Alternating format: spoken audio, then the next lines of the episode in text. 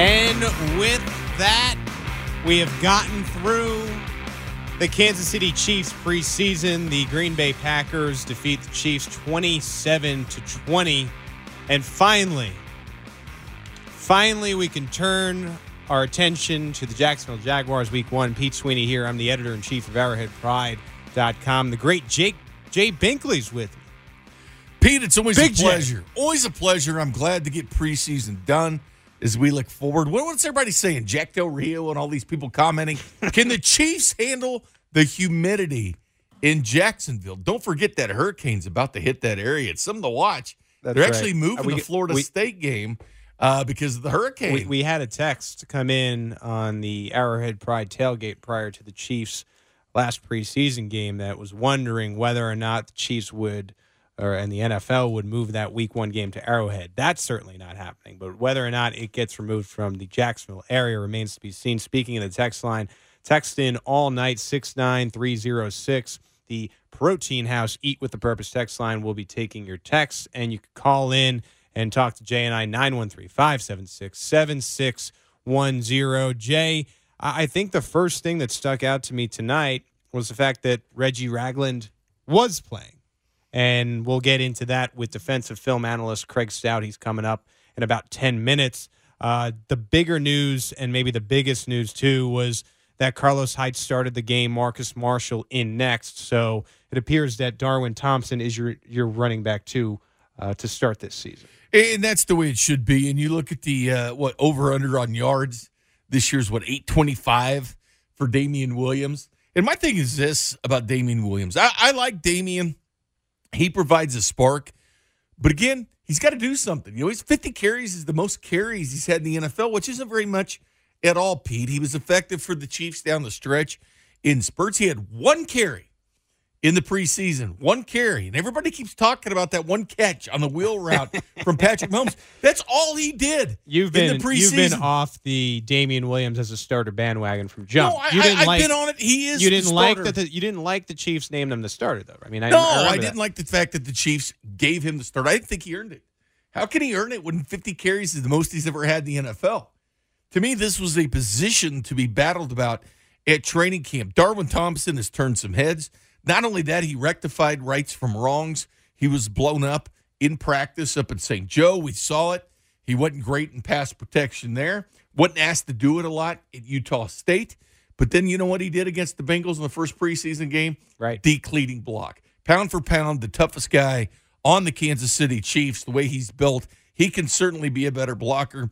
The, T- the Chiefs took Jamaal Charles, who was not a good blocker when he got from the Chiefs to a very serviceable blocker by the time he left in Kansas City. I think Darwin Thompson's your third down back right now. And I think by midseason, you start to see his carries up there like Damien Williams. Again, Damien Williams is not a workhorse. He needs time. He needs to stay healthy. I'll be I'll be interested in he, if he can have back to back three four games where you're you're maybe giving him the ball fifteen to twenty times for sure. I mean, because he needs to prove he can he can handle that. He does, and, and I don't think I, I like Darrel Williams a lot. I like Darrel Williams. This guy was named, you know, Mister LSU, and he played behind Fournette, played behind Derrius Guice at LSU. He makes the team last year as an undrafted free agent. He hasn't flashed in training camp. I like Darrel Williams. I like him better than Carlos Hyde. I, uh, going into the season, I didn't think that, that Carlos Hyde was actually going to make this team. Thought it was going to be a younger, fresher group that made this team. I'm not 100% sure the third running back is on the Kansas City Chiefs right now. I'm not.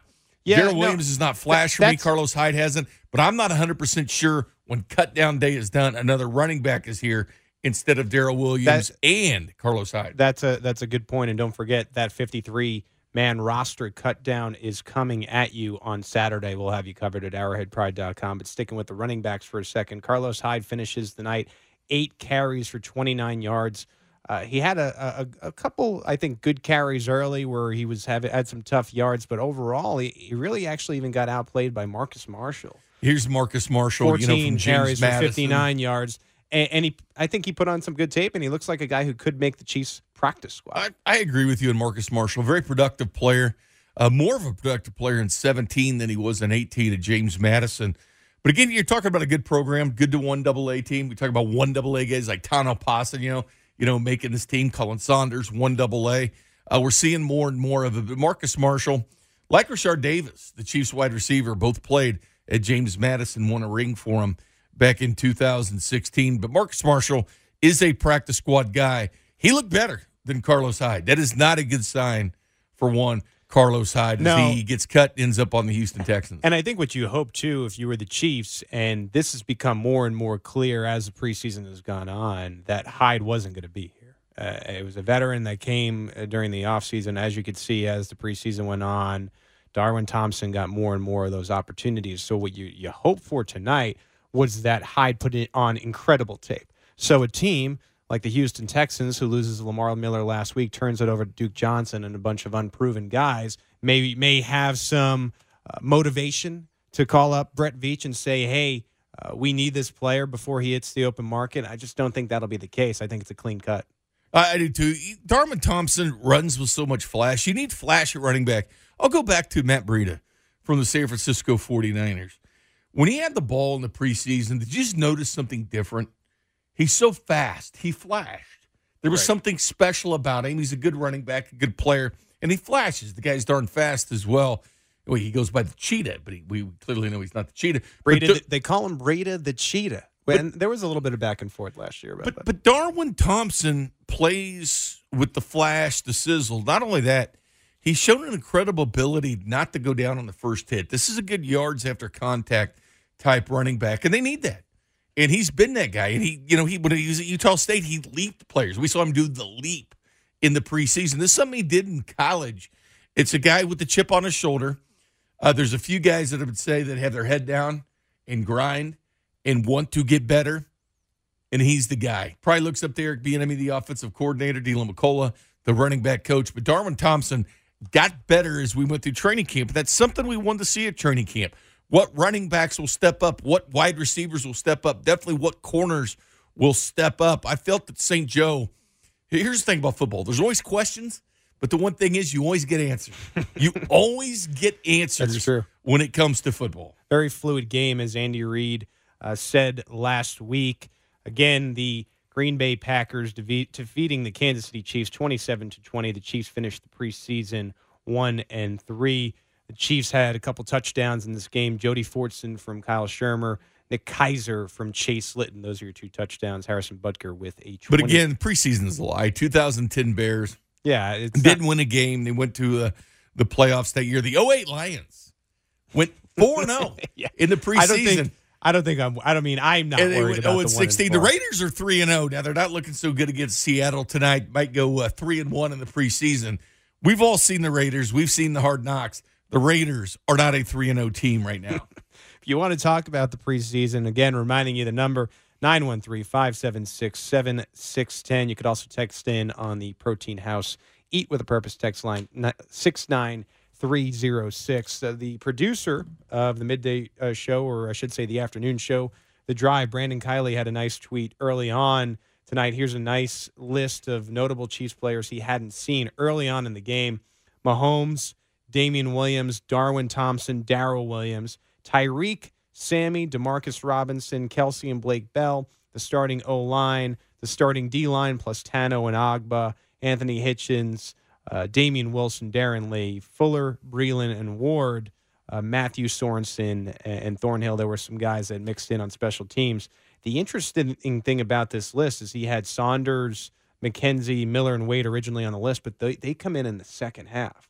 So the now we're talking the offensive lineman Khalil McKenzie, Khalen Saunders, the third round pick, uh, who hasn't really, as you said earlier, Jay, flashed um, this preseason. And then I think the biggest surprise, or, or one of the bigger surprises of the night, Herb Miller and D'Montre Wade coming in in the fourth quarter.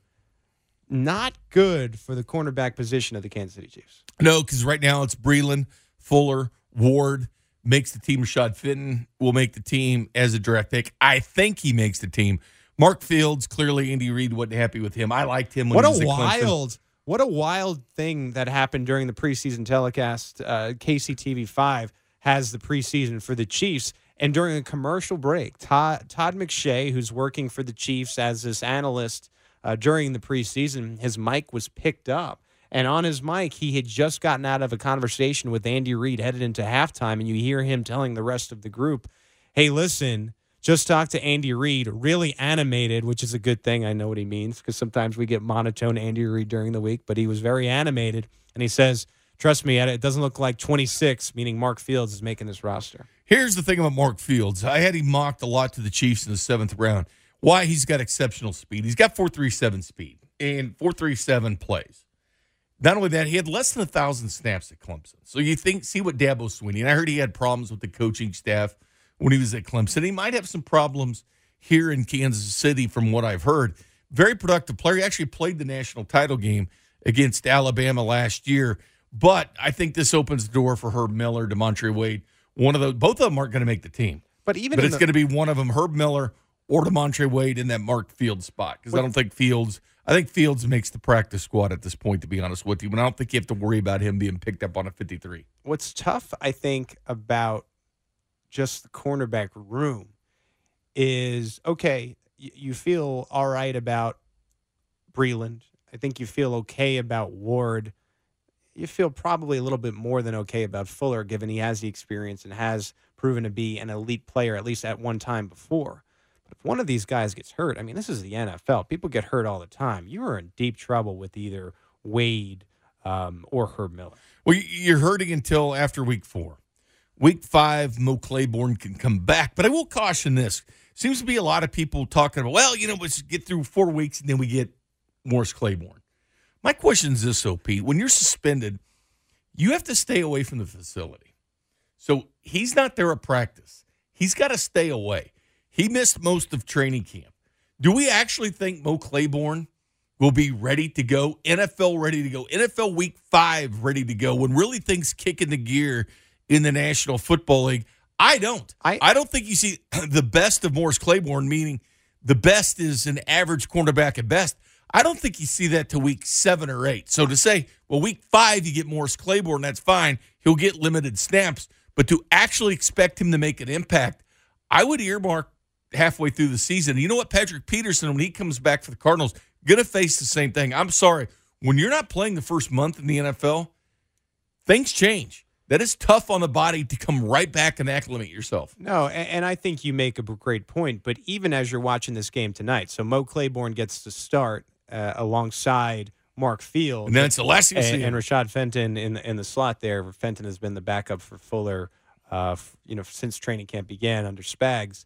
But what's interesting is Fields, yes, athletic, but he's grabbing, he's taking penalties. And then you have Mo Claiborne just working with the diving pass breakup in the end zone. And for me, at least watching that, it was a breath of fresh air. The fact that he can't play until week five, can't be around the facility, that that's a, that's a killer because he actually looks like a viable cornerback. And so I wonder is there anything he can do to make sure he's as ready as possible when week five rolls around? He looked viable without a pass rush. Again, put Chris Jones in, put put Frank Clark in, put those guys. It makes the cornerback's job easier. And the fact that the Green Bay Packers didn't have a ton of success throwing the football tonight. I don't know, 101 yards throwing for the Packers overall tonight, but I think we sit and we wait as far as the cornerback. I still think the corners are weak. I still think the tight end position is weak behind Travis Kelce. When you want to talk about who's the most valuable player in offense besides Patrick Mahomes, you would have to say Kelce. I think Hill's the most explosive player on the team, but they still have capable wide receivers to win games. If Kelce goes down at the tight end position, there's a Grand Canyon sized gap between Travis Kelce and Blake Bell. Blake Bell is your tight end number two. I think Nick Keizer has made an emphasis. He'll be tight end three. I think they liked Dion Yelder, but Deon Yelder has hurt himself by being hurt. I have a little bit of a hot answer for you on that one when you talk about Travis Kelce, and I agree. You know, I'm getting a little cute here, and I understand that. But I was watching that second team O line tonight, and I was watching Kyle Shurmur take hits. The most important players on this roster after Patrick Mahomes might be Eric Fisher and Mitch Schwartz, because I do not want to be having Cam Erving coming in the game and Andrew Wylie sliding there or Cam Erving being there. Yes, we have our complaints about Eric Fisher. We like Mitch Schwartz more. Of course we do. It's an all pro. But at the same time, they need to be healthy because Mahomes goes down, the season's over. I think everybody knows. And I think the offensive line is under talked about. Left tackle to me is one of the top four positions on the team. Quarterback, pass rusher, shut down corner, and left tackle. And Eric Fisher was a big talking point in this town the last couple preseasons. Is he going to be a bust or is he going Right. to be serviceable? We don't talk about Fisher anymore. And not only that, you have to be a good blocker to play for Andy Reid. That's why Blake Bell, I think, makes this team is a tight end. He was number 11 in Pro Football Focus last year among all tight ends in the NFL in blocking, sixth in the AFC. That plays. The hands, a li- I'll I'll say a little bit better than Demetrius Harris. Right. But Blake Bell's the type of guy too to make that catch when you're not expecting him to. When Kelce's block, Kind of like Demetrius Harris. like Demetrius Harris. I do feel he's a better blocker than Demetrius Harris, and I believe he's got better hands. Joining us right now to talk a little bit about the defensive surprises we saw tonight is defensive film analyst Craig Stout. Now, Jay, I'll let you know that Craig told me on the Arrowhead Pride tailgate that he'd be drinking scotch, so I don't know what kind of version we're getting. You all right, Craig, to, to do this interview? Oh, I'm absolutely 100%. What's he doing I knew I was drinking gonna doing scotch? Tonight. I think it's celebrating and going into the. You're a beer guy, Stout, at Barley Hop. Named Barley I and Scotch. an everything guy, Bink. I, I drink a little bit of everything. It's not just beer for me. I, I like to spread it around a little bit.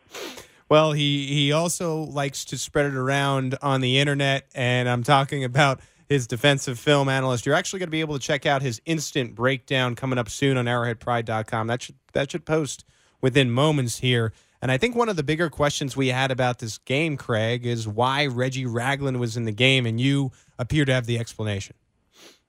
I, Reggie Ragland, during this preseason, got moved from the Mike linebacker role to the Sam linebacker role. We saw him early on the preseason playing with the second team as the Sam linebacker. So Steve Spagnuolo obviously saw something that he liked, especially with Damien Wilson. Damien Wilson's been playing a little bit of the will linebacker as well, but he saw something he liked out of Reggie Ragland as the Sam linebacker.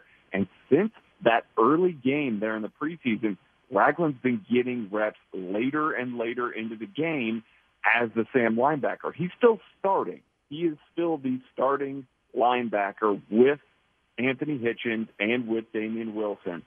But because he doesn't have a ton of reps at a professional level coming off of the edge, having to cover out in the flats as often as he does, I mean, he's a 3 4 inside linebacker that's now being asked to play a 4 3 under Sam or a 4 3 over Sam, where he's on the line of scrimmage, having to rush the passer off of the edge. So I just think that they're getting more reps for Reggie Ragland. And then on top of that, they don't really have anybody else that was active tonight that can play that role. Jeremiah Attaochu can kind of play that role a little bit. He got a few snaps after Reggie Ragland left the game, but they mostly went with their nickel defense after that. I just think this is a case of Steve Spagnuolo trying to give Reggie Ragland as many live reps as possible at the same position. Reggie played that inside position at Alabama with Nick Saban. If you went in right now, what are you saying in Jacksonville? You put Anthony Hitchens at will, Damien Wilson at Sam, Reggie Ragland as middle, or you flip flopping Ragland and Hitchens? You know what? About three weeks ago, I think that Reggie Ragland plays the Mike because Reggie Ragland can definitely play that Mike linebacker role. I had questions about him as the Sam. I think now we may see a lot more mixing and matching between those three guys. We may see a little more Anthony Hitchens at the Mike. We may see a little bit of Damien Wilson at the will. We may see Reggie Ragland at the Mike with Anthony Hitchens at the will and Damien Wilson as the Sam. I'm very curious because Steve Spagnuolo mixed and matched those guys all throughout this preseason. Even in nickel looks, we got to see Darron Lee next to Anthony Hitchens. We got to see Damien Wilson next to Anthony Hitchens. We got to see Reggie Ragland next to Ben Niemann. There were all kinds of looks that we got to see. I'm not sure exactly what Spagnuolo is going to do, but I do know it's going to be unpredictable. One thing Patrick Mahomes cited this preseason was just how different each day the defense looked. And you'd imagine with this versatility where you can mix and match positions, mix and match players, keep everyone fresh with the rotation. I mean, you got to feel at least pretty good about the defense with that fact alone, whether they perform or not, I'd imagine. Absolutely. That's the type of thing that can confuse or maybe give different looks to experienced quarterbacks. You can kind of fool some younger quarterbacks with some schematic things or things like that. But if you're not putting everything on tape or you are literally putting everything on tape, these these older quarterbacks that are good at what they do, it's going to give them that extra beat that they have to take. And as we've seen this preseason, the strength of this defense is this defensive line, and they've gotten after the quarterback really well. If you're forcing some of these quarterbacks to have to take that extra step or that extra beat and identify where these guys are going and where they're going to be, especially with a versatile skill set on that second level, that's a big, big, big benefit for that defensive line. Can Jeremiah Attaochu fill in at the defensive end or just linebacker? He seems like the type that can do both.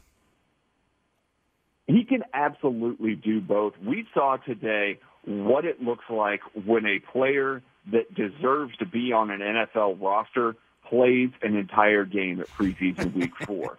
Jerry Attaochu looks like a player that needs to be on an NFL roster. He may have very well played his way at onto like a ninth defensive lineman or a sixth linebacker from this game alone.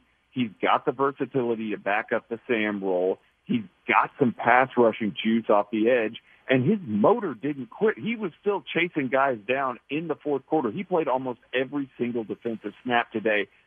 That's something as a defensive coordinator that you are looking for out of guys to kind of round out the bottom of your roster because you know that you can put them in and that you're not going to suffer for lack of effort, lack of trying, and then again, that versatility is an absolute key in this. Season. Especially with Breeland Speaks injury. Right. I mean, we got to think, you know, he's the guy that can can be and fill that role. I Especially, think that injury was good for him. Especially if they IR him. And, and you look, and I have a pronunciation guide in my hands for everybody right now. Attaochu.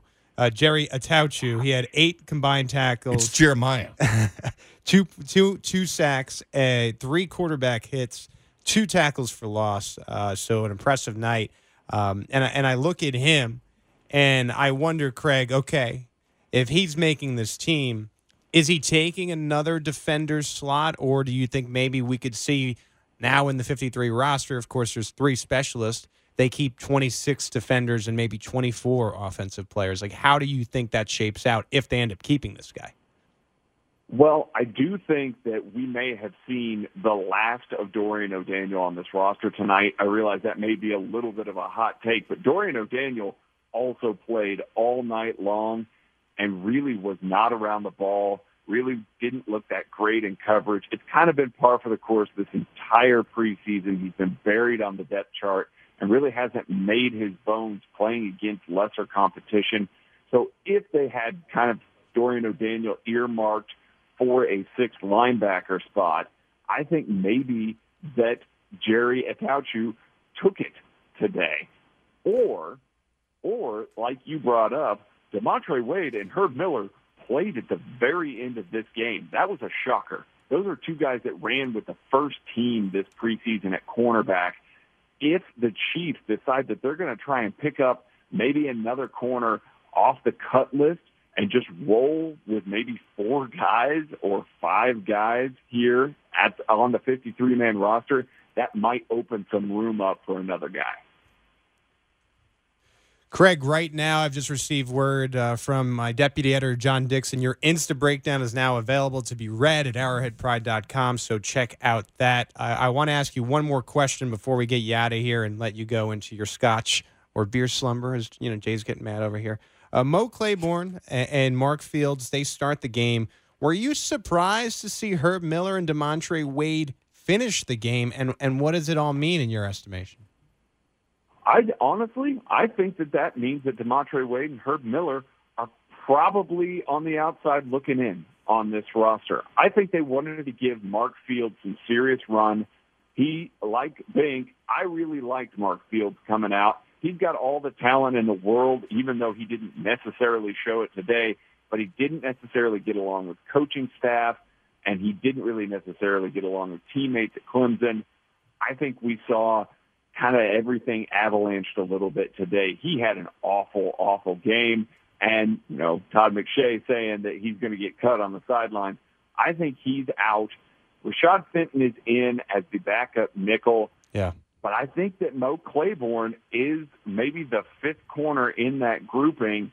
And then you're talking about if they are keeping six, it's between Herb Miller and D'Montre Wade. I'm not sure they're keeping six.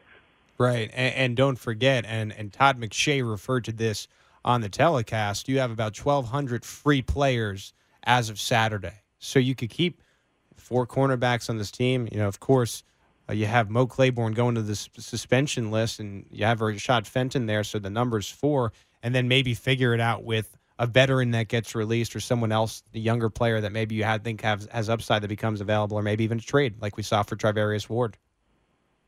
Absolutely. That's what I would be on the lookout for the next couple days. Before the end of this game, I would have said that maybe Herb Miller, because he'd been the front runner recently running with the ones, was probably going to be that last corner on the roster. Now, with him playing at the end of this game, I'm honestly not sure that he makes the roster. That's defensive film analyst Craig Stout. Again, you could check his instant breakdown of preseason game four right now at arrowheadpride.com. Craig, have a good night, brother. Thanks. Have a good night, guys. And what Craig said about Dorian O'Daniel, this surprises me a little bit. He was, believe it or not, you know how Pro Football Focus is, they grade college football now. When Dorian O'Daniel came out in 2018, the third round, he was the highest graded player on the Clemson defense. And we saw Clemson all over the draft this year, including Clelin Ferrell going early in the first round to the Oakland Raiders. 2018, he was the highest graded player at Clemson on defense. What's happened to him in the pros? I don't know. But Yeah. you do make mistakes in the draft and you have to move on. Now, Khalen Saunders has not impressed me at this point. Here was a guy, we got to remember, when you're taking, it's like Tanoh Kpassagnon, when you're taking one double A guys, it takes a couple of years to get acclimated. You almost have to put a red shirt on them at first. A lot of times, FCS guys just aren't ready to step in. Outside the Senior Bowl, when he was able to go against FBS competition, that's where his star really started to shine. But again, I've never thought the Chiefs were in a place to redshirt. I don't think they've got to that point where they redshirted like they redshirted Tanoh for a couple of years. And Khalil. And Khalil and Khalil makes no sense to me when you switch sides of the ball. Um, I'm very surprised the Chiefs are in the red shirt mode like they are because to me they're not a team to redshirt. They're a team to win a title. I mean, you have the best quarterback, young quarterback, 23 years old, MVP. This is the year you have to do it. I, I agree. You use every roster spot. I thought it was a travesty last year that they ended up using 51 spots with Khalil McKenzie redshirting and then Eric Berry being a complete waste again. We don't have to get into that. That's neither here nor there. We're going to get into more of this preseason game, the Packers defeating the Chiefs 27 20. Uh, we'll be right back with the Arrowhead Pride postgame show. Back to the Arrowhead Pride postgame show. Here's Pete Sweeney and Jay Binkley.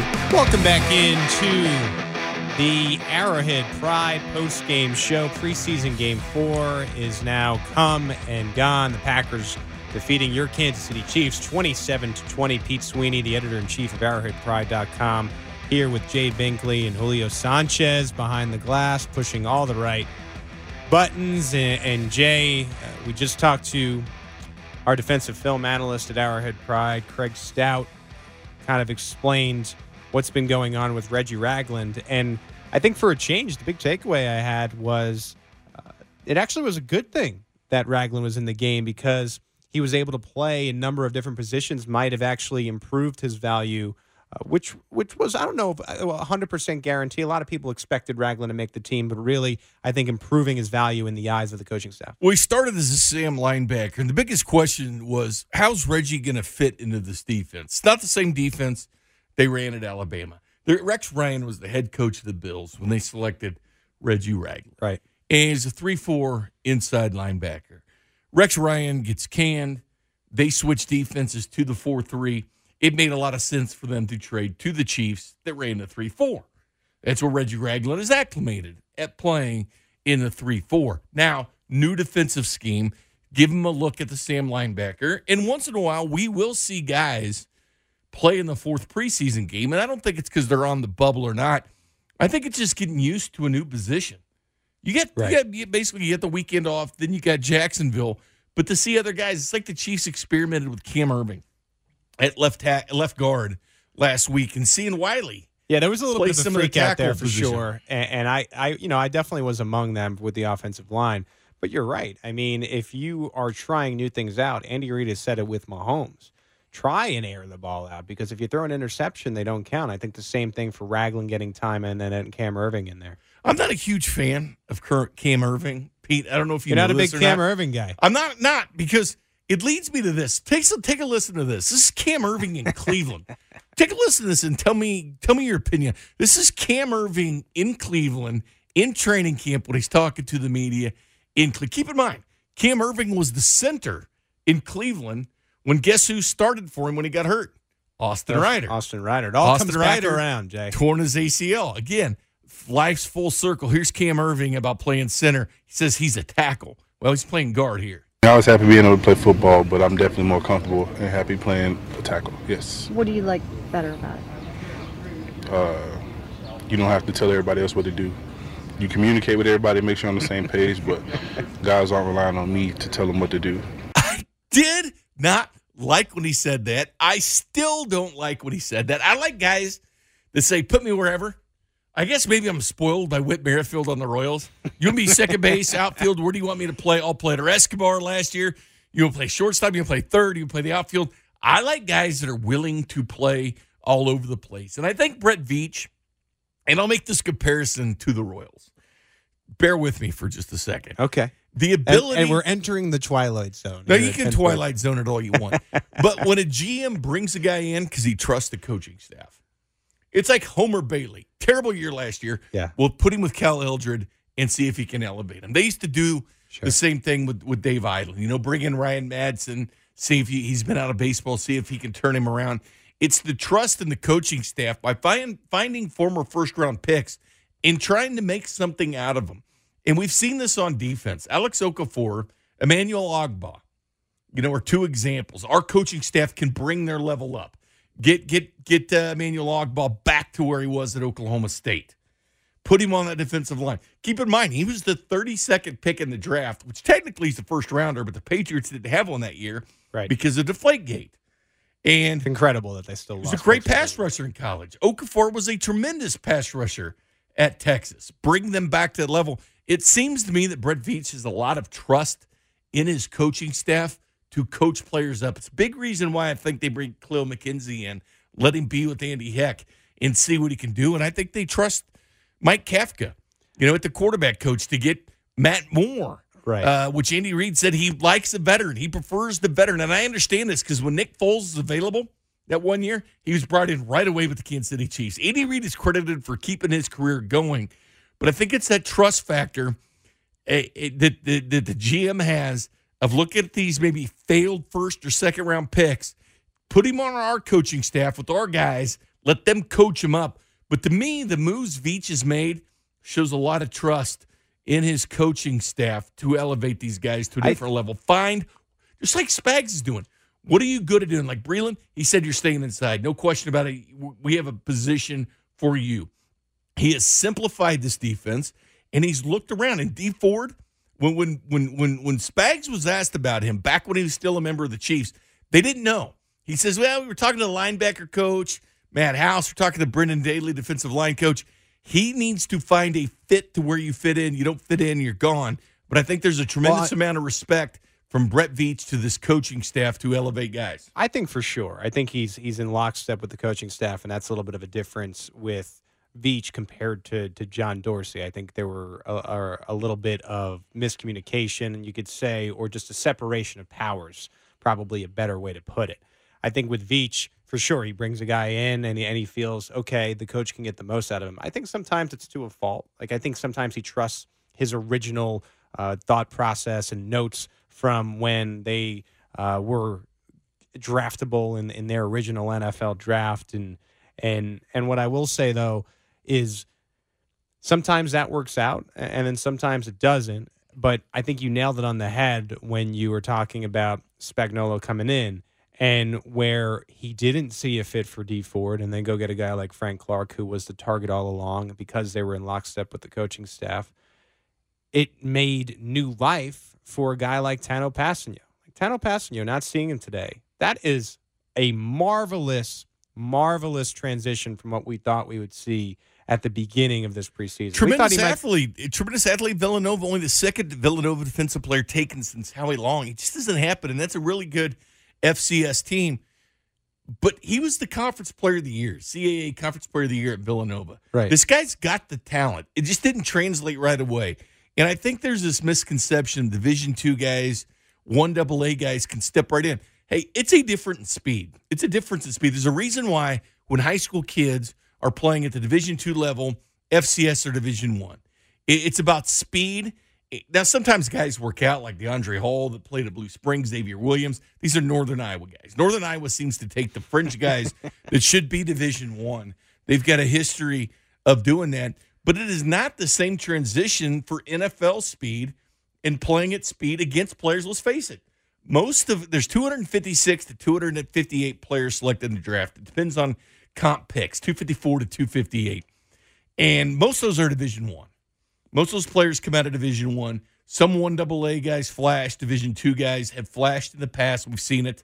And that's what the Chiefs are trying with some of these tight ends. Valdosta State, James Madison, the, the Richard Davis, and, and Marshall you saw tonight. Yep. One double A team, but national champions nonetheless. James Madison back in 2017 they broke that streak of north dakota state but it is a major speed difference from the talent you're playing against because the talent you're playing against is not nfl talent it are guys that are accountants right now instead of or state farm agents instead of nfl players That's a good point. You can reach us tonight on the Protein House Eat with a Purpose text line. wearing six- those khakis 69306. You can also call us. If you really want to talk to Jay and I, you can hear fi- how fired up Jay is. He's got a Bang Energy drink, 913 Oh, i got more than one pete 7610. We actually have a text in from 785. Brett Veach is going to bring in a defensive back or two to make the 53. Herb and D'Montre Wade are not the answer. I think we tend to agree at this point, right? Yeah, they're looking all around. It's just like, you know, the Chiefs have had scouts all over St. John. They're not supposed to be there, but, you know, they're probably wearing a Mahomes jersey and everything else. Yeah. Rah, if I know Bill Belichick and all the things that I've Oh, heard yeah. about him, These guys he got- says you go up to St. Joseph and you wear Mahomes. all kinds of Chiefs gear. Guaranteed. Put it on the New England books, baby. But the Chiefs are going to be releasing players that are capable. The Chiefs have, it's kind of like what John Schneider built up in, in Seattle. And I use this reference all the time, Pete. They actually send flyers out to undrafted free agent potential guys. It's why they're so good. Where did John Dorsey get most of his talent? He got it off the scrap heap on who John Schneider cut. They had so much talent there. See who the Seahawks cut, bring him in, give him a shot, and see what they can do. But I actually feel the Chiefs have serviceable guys. Jack Fox, the punter, for example, is not a guy you're going to hide on the practice squad. He'll end up on the 53 somewhere. It's the Harrison Butker Well, that's- story of punter to me is Jack Fox. But the wide receiver position, who you going to cut? There is certain players on this team, certain position groups that I think get looked at a lot from other teams. The Chiefs are a team that I would scout because they actually have decisions to make. Right. Jay and I will flesh out the 53 man roster coming up in the second hour of this Arrowhead Pride postgame show. The Packers, of course, defeating the Kansas City Chiefs 27 to 20 in their fourth and final preseason game. De'Anthony Thomas was in the mix. I think that was nice to see a 20 yard catch. We talked about a Attaochu and how if there's anyone who made the roster by tonight's game, it's probably Jeremiah Attaochu. A huge night. Um, again, playing two different positions, and that'll only help him. How did you feel, Jay, when it came to the Kyle Shurmur versus Chase Litton uh, battle? They have, they received all the time tonight. Matt Moore not quite ready. I like Kyle Shurmur better. I just like Shurmur better than what I see uh, from Chase Litton. And I know Chase Litton has the experience from being here, but there's something about Kyle Shurmur I like. Looks a little more polished, Well, doesn't he? Lit- Litton played at Marshall. They played good talent. Shurmur played in the SEC, and he's going against NFL defensive backs left and right. I, I like Kyle Shurmur. Now, do I like them as the backup for Patrick Mahomes? No. Do I? Are they better than Matt Moore? That's the question. Andy Reid goes Right. with the guy that's currently coaching high school football. Matt Moore was in the mix when they took when they ended up taking um, um, Chad Henne. Andy Reid says, well, what did Andy Reid say this week? He said it's because of the veteran leadership is why they ended up taking Matt Moore. But yeah, I like Shurmur to be the third string again. I don't think it really matters, but it does matter to Andy Reid. He said this on why he brought in Matt Moore. You know, I like to have that veteran guy in there. Uh, just, I've always kind of done that. I've like to have either a veteran starting and then a young guy, or a young guy starting and then a veteran guy backing him up. So, um, yeah, that's this was an easy one. Here's the deal, Pete. We talk about that gap between Travis Kelce and tight end two. The biggest gap on this team, without question, without any doubt, is between Pat Mahomes and the backup. Right. I mean, that is an insurmountable gap. It's Can historic. you win games? Because Matt Moore was been out of football. Well, what makes it You're interesting? coaching high school and you're coming back for an NFL team. I actually felt better about Chad Henne than Matt Moore. Well, what makes it interesting is just Chad Henne's been here. I don't know if Matt Moore's going to be ready to go in week one if he needs to. It, it makes an interesting predicament as you face this 53 man roster cut down on Saturday because you almost have to keep three for the first week or two. Like, are you really confident enough in Matt Moore learning the offense to the point that he'll be ready if he needs to against the Jaguars? How how could you be given the complexity of Andy Reid's offense? I think that's what's weird about it, and that has that has to factor into as you make these 53 man roster predictions. Okay, will they keep three quarterbacks? Will Henne?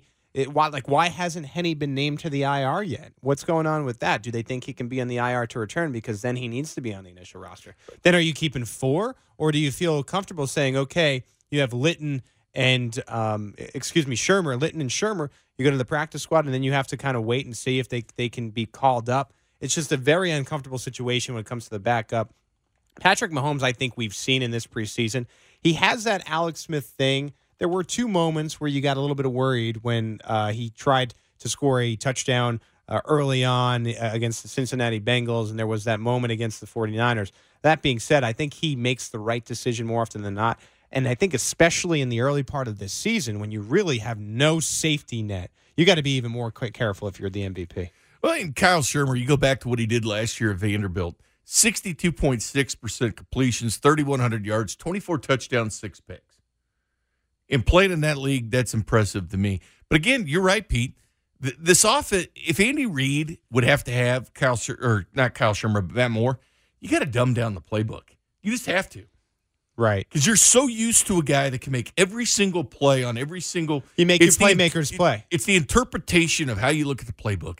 Nick Foles in that Indianapolis game. You remember where uh, Alex Smith goes out? They thought he had a concussion. They said yes. he didn't. And Foles comes in. And Foles comes in, throws downfield. Down, and Alex Smith did throw down the field more um, the the next year, but that one year where Foles came in, it was the same playbook. It was the interpretation of the plays. Instead of checking down, he went for it, went downfield.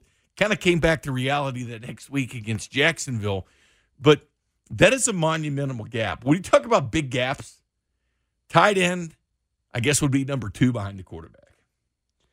Yeah, I, I, I, I think so. I, I think you'd have to you'd have to agree with that. I mean, I, I, I don't know if anyone is touching Tyreek Hill, but at least Sammy Watkins is a viable wide receiver one. You don't have a guy like Travis Kelce that can even come close to him on this team.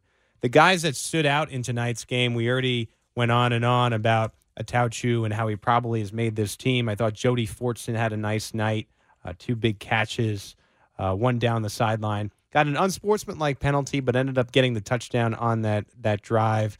Um, he forces a fumble later, so Fortson, I think, made a case probably for the practice squad more than anything else. But I, I- thought it was a good night for him. Good night for him. Hybrid, wide receiver, tight end, but you got to be able to block. Right. And uh, Nick Keizer, to me, you know, he's looked good on special teams, made a tackle. He's got a fumble recovery in the special teams in the preseason and had a serviceable night. To me, right now, he could be your tight end number three. Right. And, don't forget, Deon Yelder's still dealing with that ankle injury. We talked to injury expert Aaron Borgman on the Arrowhead Pride tailgate, and there's really not complete clarity with Yelder. Yeldon, you, you hope that he's uh, back sooner rather than later. Guy I want to talk about too, Richard Davis. I thought it's interesting that Dave Toub decided to say that this guy could be a starting punt returner on any team in the National Football League when this is a, a, clear cut dude that you'd want to put on your practice squad. Well, back at James Madison, his last year, set an FCS record four punt returns for a touchdown. So it's not like he hasn't done it in his past. That is a guy that, that is an actual good returner and, and has shown it in college. A little bit of background in the pros. Undrafted free agent in 2017 was on the practice squad for the Philadelphia Eagles. Actually, has a Super Bowl. Yeah, he got a ring. because of it, and he was your number one target for the Chiefs tonight. Nine targets, it's seven receptions and 47 yards, and really you see that ability. And and again, we're not we're not experts, we're not scouts here, but Jay, you you've seen enough football to say, okay, this Davis kid may not be a contributor this year, but you keep him on the roster somehow, maybe he can make a name for himself next year.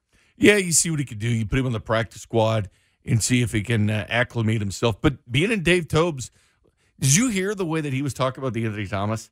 I mean, you just find a way to flash. I know. He loves. What, Pound the toughest for- pound for That's pound the third player. time he said that. In in covering Toby, he's now said that three times. But he The Anthony- contradicted himself too. is Talking about the pound for pound toughest player on the Kansas City Chiefs. I don't know if he's walking in on this 90 man roster still calling himself the toughest pound for pound toughest player, but uh, yeah, I mean Thomas is now a certainty to make the team, uh, much to the chagrin of of Arrowhead Pride contributor Matt Lane, who loves him.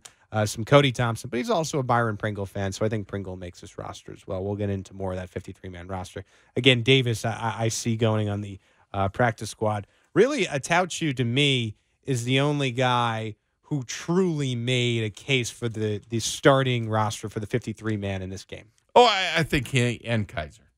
You think Keizer as well for the for the third tight end? I do. His blocking, what he does on special teams. Um, I thought he made some nice plays. And again, they're really hurting at the tight end position, especially tight end number three.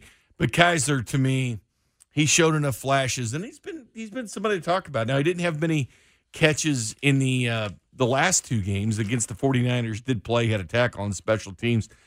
Three catches, 24 yards against the Bengals, and the five for 31 and a touchdown tonight. Again, we're talking about tight end number three. Right. Tight end number three for this offense blocks. And, and again, it, it, it's it's a tough 53 man roster to predict right now. I think because of some of these injuries, you have an injury at the tight end position, so it's really hard to predict. Uh, clearly behind Travis Kelce and what we believe now, I think you'd agree with me. Blake Bell's at number two. Blake Bell's your number two. Came in the battle. Yelder did not help himself by being hurt. Can't make the club in the tub. That definitely separated. Blake Bell, not only that, he's got what? He's got experience. Andy Reid loves experience. And Blake Bell certainly has it. And I thought when they signed him, you know, you're talking maybe a long shot when you're bringing in the Belldozer.